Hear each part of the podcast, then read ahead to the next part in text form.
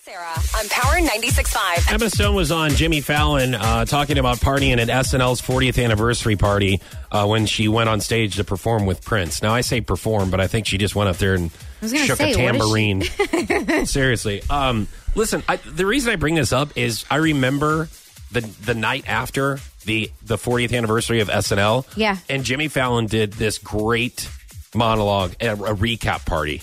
Like he Oh, recapped the yeah. whole party, like behind the scenes stuff that he Yeah. went through and the people that he saw Yeah. and the stories, and it was amazing. I mean, obviously, you know him being a part of SNL for so Yeah. many years, he got to the backstage. I mean, like everybody was that was there. Yeah. So it's like it sticks out to me. So I, I think a lot of times that he'll share those memories with guests that he has on. So here's Yeah. Emma Stone. It got insane. I was dancing and I stepped on a piece of glass and I didn't know it. And so then I just kind of was like, oh, I'm looked.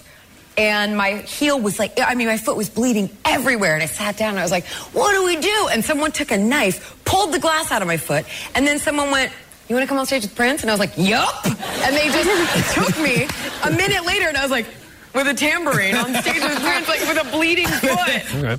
Yeah, you don't pass up performing with Prince. Yeah, that was one of the things that Jimmy Fallon lost his mind about. He was like, I didn't even know Prince was going to come perform. He just came up on stage while I was up there, like doing stand up. Oh my gosh. Oh, I didn't know it wasn't planned. Yeah, I think they were doing karaoke also, like him and Okay. some of the other old SNL guys. Yeah. And gals. Wow. Yeah. That's awesome.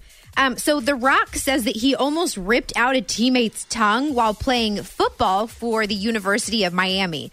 He said it was like a movie fight. The desk got turned over, stuff was flying all over the place. We spilled out onto the weight room floor, still going at it. He wouldn't stop talking, so I decided to pull his tongue out.